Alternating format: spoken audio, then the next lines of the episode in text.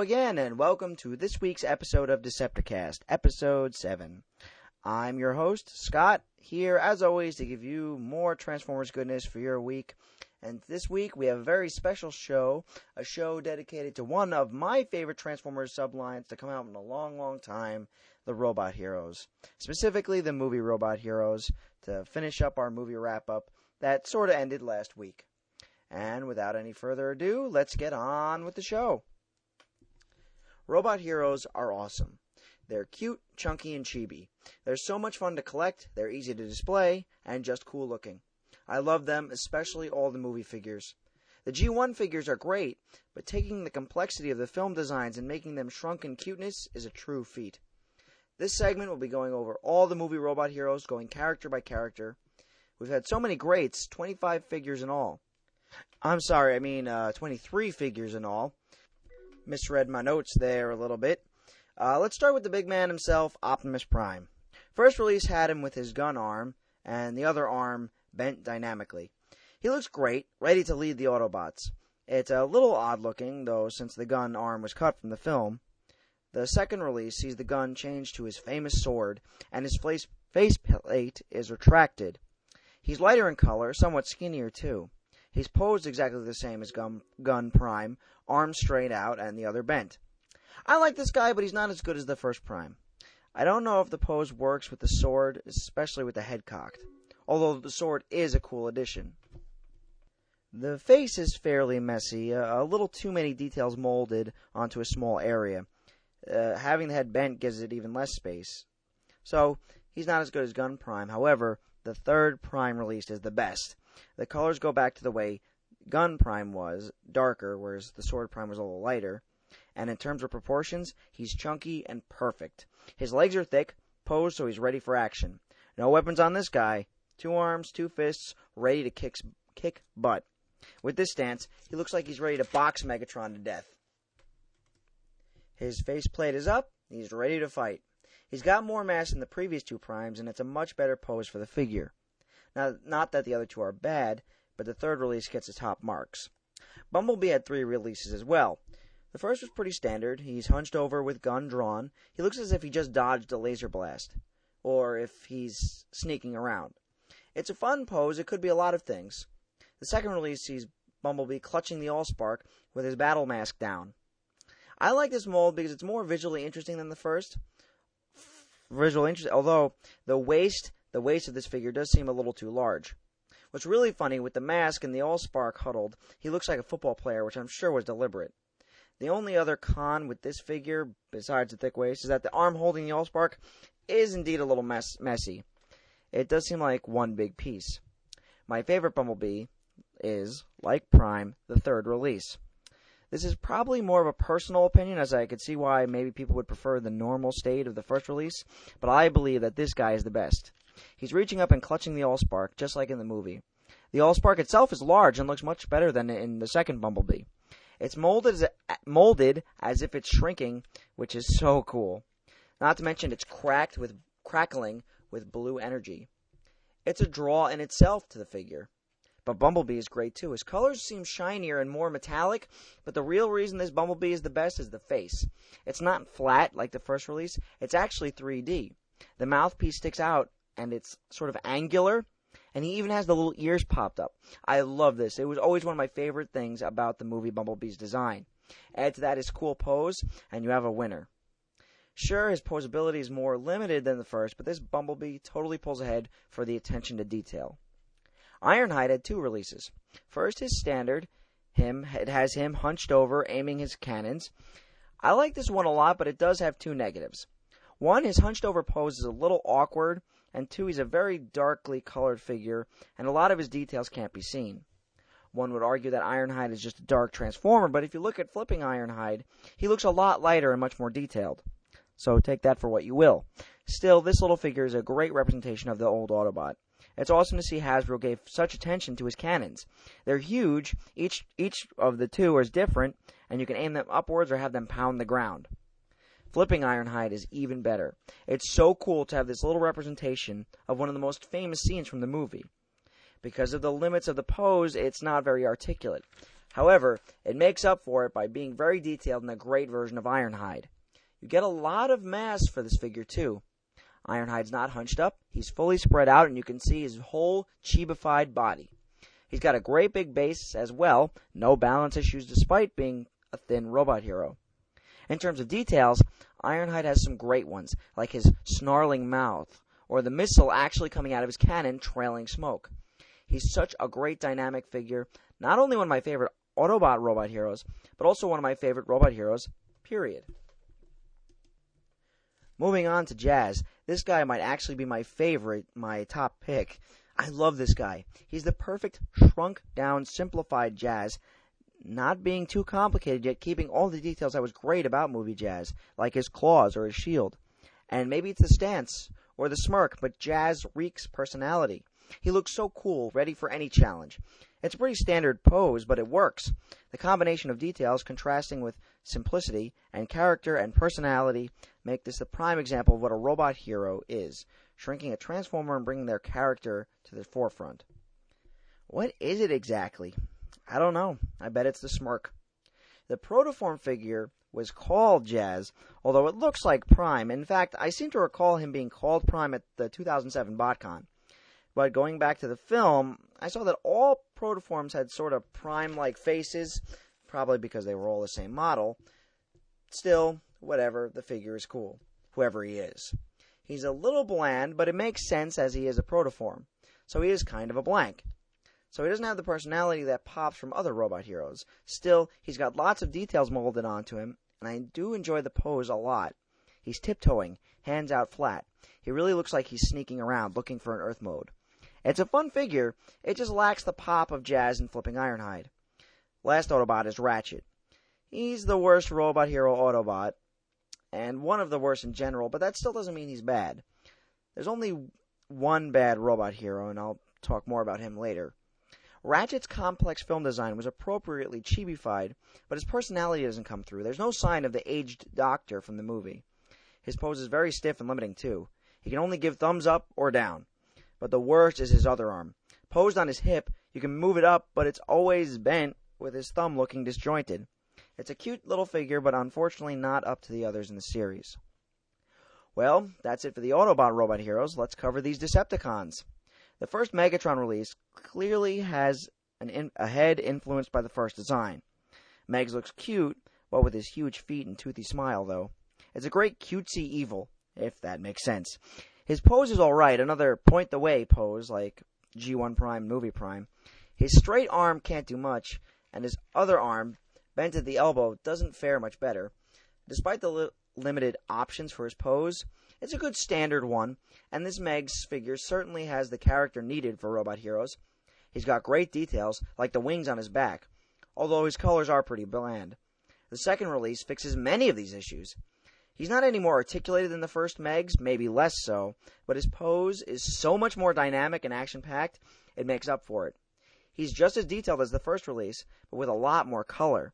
It might not be movie accurate, but the blue on him and the red of the mace impact really makes the figure look cooler. He's got a lot of mass to him, like flipping Ironhide Missile Starscream. But best of all, Megatron's, sorry, Megatron's evil and destructive personality shines through. His angry, growling face and powerful pose make him a great robot hero. Megatron Second in Command, Starscream also had two releases as well. First, like the Rice is a standard figure, very standard pose. They captured the movie form well, including his proportions. The colors are a little boring, but they are accurate to movie Starscream. He's got lots of details, but is simplified as to not overwhelm the figure. In terms of posing, he's hunched over, kind of like a bird of prey, ready to strike, which I like. One of his large arms is now stretched, ready to get at, get at his prey. The biggest problem with Starscream is the other arm. It's articulated, but you have to have it down in order to ensure balance. He can balance without it, but if you want to be safe, it needs to be down. So that limits the figure, and Bonecrusher suffers from the same problem, but I'll have more on him later. The second figure of Starscream, like Prime, Bumblebee, and Megs, continues the trend of taking something good and making it better. Missile Starscream, now Starscream, is in an action-packed pose, firing his missiles, where at first he looked he was ready to attack. Here he is attacking. There's more silver on the figure, and the white and red of his thrust make the robot hero look much more visually interesting. He's got more he's got a lot more detailed now. Just look at his great missile hand is mold just look how that's molded for proof. It looks so cool, taken right from when he attacked Hoover Dam. What I really like is they kept movie Starscream's odd proportions, but they ch- changed them enough that they don't stick out. Where the first one might have looked, the arms in this release look much better compared to the legs, whereas the first one might have been a little too primate-like. This one they're shrinked to look more normal. It's really an awesome little guy. Let's take out Blackout next. They shrunk his movie design, simplifying several things to make him fit the style, specifically his legs. But I think it works. Plus, I love how they kept his shoulders and the blades on his back. Yet I also think it's great how they gave him a mouth. Gritting his teeth, he's one angry little bot. He's posed to destroy whatever he can get his grubby little hands on. It's also fun to pose his arms up so he can pretend to be the boogeyman. It's a very good stance for one of the Con's big bruisers. Well, not so big anymore. I wreck him just as much as Missile Starscream. He's a lot more simpler, and he may seem sillier, but I think he works very well with the Robot Heroes, Robot Heroes style. Plus, he's just a great Decepticon to begin with. Now that we've talked about Blackout, let's talk about Scorponok. For such a tiny bot, he's actually a pretty big robot hero. In terms of pose, there's not much Scorponok can do, so it's fine the way it is. He looks adorable with his four little eyes and shrunken drill claws. The figure looks perfect. The best thing is that he has tons of details molded onto him, like the turbines in his claws and all the stuff on his back. It's his strength, but it's also his weakness. He's not visually horrible, but very few, if any, of the, all these details are painted. Maybe it's a cost thing, but it's a shame either way. Bone Crusher's Bone Crusher was one of my favorite Decepticons from the movie, and he's got a cool robot hero. Hasbro did something interesting with him. See, my girlfriend always said Bone Crusher looked like a monkey. And here Hasbro went ahead and molded Bone Crusher's robot hero to look just like a gorilla. That's right, right down to the face, it's molded like a gorilla. Even his nose, you can see he's got sort of like the upturned nose, just like a gorilla. I think it's cute, but I do wish Bone Crusher would have been given a little more respect than that. Oh well, maybe it's just me. As for the rest of the figure, he does have a lot of things that I love from the movie, like his wheel skates and his blades on his shoulders. It's a great pose too. It looks great good because it has like a lot of movement to it. Unfortunately, his articulation does suffer it suffers from the same thing as Starscream. He can't move one arm with sac- without sacrificing balance, and it's worse with him. Still, he's a fun figure, pretty cool. I just wish they haven't take they hadn't taken the liberties with his robot design. Brawl fares much better. He's big and chunky, and all the details from his robot mode are there, including all his armament. It's a thick figure. He's ready to march on the Autobot army. The only downside to this great robot hero is he's very blandly colored. None of his details are plan- uh, colored in. It's basically flat green. Yet, despite that, he's a great mold that definitely takes the enormous Decepticon and makes him just as cute as a button. He's definitely in the top 10 robot hero molds. We have four more molds left. Let's talk about Frenzy. They took a very skinny body but found a way for it to fit the robot hero style. His feet are large, as is his head. He's got a big smile on his face, hiding his demonic personality. His arms can rotate and each have four hands on each arm, like four four hands, two on each arm, just like in the movie.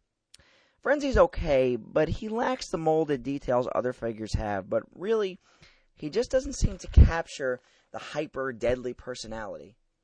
Whereas Barricade and Brawl are perfectly chibified, Frenzy feels off. It's too different. Maybe it's too different maybe too friendly.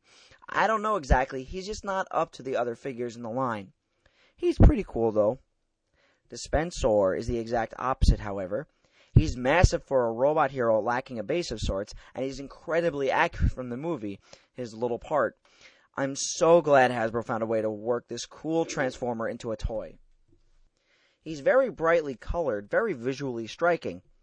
The silver works well with the various greens. It's obviously Mountain Dew, even though they can't really say that. His pose is slightly boring, but he has not two arms that can move, but four. All of them can move, increasing his fun level. And this is a pretty big deal for a robot hero, which none of them have amazing articulation to begin with. His detail is amazing. You just need to look at his soda cannon to see that. Each tube is fully detailed, not to mention the other things like his extra set of eyes, the soda panels on his back, and he's sort of got like It looks like a spine on the back of the figure. If you look at the back, he's got like ribs, ribbed, a ribbed spine. Dispensor is an amazing robot hero, a perfect little figure. Last but not least is Barricade. His first release is great. All the details we love are there, such as his car front chest and the tires on his arms. He even has the police wording on one of his arms, though he only has a con symbol on the other. I love the toothy grin they, grin they gave him. It's funny yet also malicious. It really gives him that liar personality that his tech specs talk about all the time. Barricade is hunched over, ready to pound Sam with his enormous fists, a great chibi detail. Barricade is another example of how great robot heroes can be, perfectly fitting the bigger bot into this cute little body. He's definitely one of my faves. On the other hand, and I never wanted to say this about a robot hero, the second Barricade, it sucks. Maybe it's a good thing Hasbro released such a horrible robot hero, otherwise I would have had to have picked a worse mold from the other figures, and none of that none of those figures deserve such an honor. But this this guy does. He's a clear winner. His chunky arms and legs are now pipe cleaners. His little body is now stretched and flat, and his even his face seems warped. They took his great proportions and they threw him all out of whack. This is the one robot hero people shouldn't get, but he comes with the awesome Prime, so he'll probably just be like me and pick him up them all anyway. Robot Heroes had a few repaints, just like all the Transformers lines. However, there weren't that many. Only one repaint saw mass release, Battle Damage Jazz. This was the standard figure painted with black battle damage, like cracks and splits along his body. It's almost exactly like Legends Battle Damage Jazz.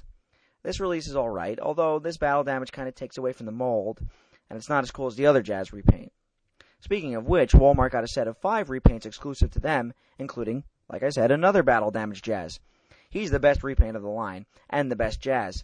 He's covered in a silver paint, which looks great. It shines and pops, and the battle damage looks better too. It's brushed. It, looks like burns or, laser hits as opposed to cracks and splits. To me, it seems more realistic. Allspark Prime is Gun Prime with that light blue on him. But the other colors seem off too. I don't know, maybe it's just me, but they seem more pastel. He's not terrible, but he's probably the worst Prime. The blue isn't great, and his other colors just seem off, like I said. Not to mention he's not as shiny as the others. Allspark Ratchet is simply Ratchet with a little blue on him. This is really an either or situation. The blue gives the mold a little more color, but it does stick out. As I said before, this mold isn't the best, so whether this repaint is better or not, it's really up to the personal taste of the collector. This set also includes the first Megatron, but this one is a bright, shiny silver. It really looks cool. It makes a bland mold really snap. It makes his red eyes stand out great, too. Most of the details look better with this paint. This Megatron is great, and although I still prefer Mace Megs, it's probably the it's a great repaint, probably the second best after Jazz. The final figure is Blackout, and this is an odd one. He's shiny, he's got a smattering of battle damage on his chest, and that all looks great. But he has even less paint apps than the first release. He has less color, yet it doesn't look horrible. So which one is better? I guess I still like the first release, but it is a matter of taste. Same thing with Allspark Ratchet. The set on a whole is definitely worth the 10 bucks, as Jazz and Megs are great, and Blackout is okay. So, I would recommend it, although not as much as the regular sets. The last repaints and the last robot heroes we're going to talk about on the show are the Battle Damage Prime and Cliff Jumper that came with the two disc edition DVD from Best Buy. Battle Damage Prime is Gun Prime, but gritty, damaged, and pretty damn cool looking. This is real battle damaged. Some of it looks a little messy, like it was just sort of thrown on, but it's very dark and looks better than both other releases of Gun Prime, in my opinion. It gives a lot more character. Tons of details are painted on this little guy, and also really pulls its weight as an exclusive. I like this guy. He's definitely number two out of the five Prime molds, despite a little messy paint app on him. Cliff Jumper, it's not my favorite Bumblebee mold, but I like this guy. I like him better than the Deluxe, actually. It's a shinier black and a darker red with no silver, so I feel that works better. Now, I'm not a huge Cliffjumper fan, but this figure looks pretty good. Not much more to say, but both of these two little figures are a great set to go with the movie. They're just more Robot Heroes goodness. Taking the movie design and turning them to Robot Heroes was a great challenge, and the results are fantastic. The Generation 1 figures made me happy and interested, but the movie ones, they made me ecstatic, excited, and hooked me. Hook, line, and sinker, I'm, I was done. Frankly, I will continue to collect robot heroes here and there as long as they last. I will be getting every Beast Wars one, that's for sure. And I cannot wait to see what the future holds for these little guys.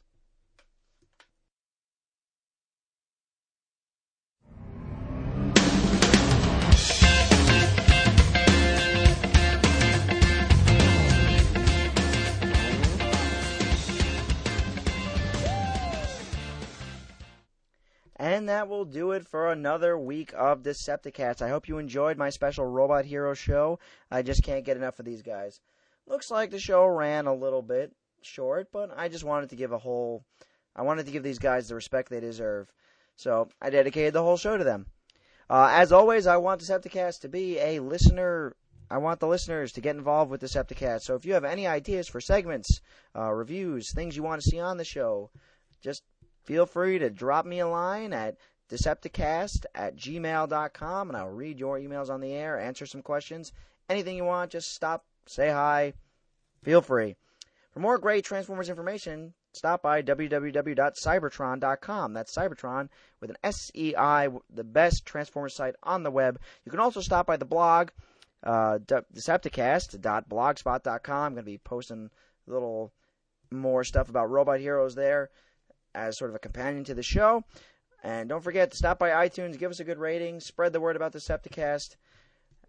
So once again, I hope you enjoyed my show, and I'll see you all next week.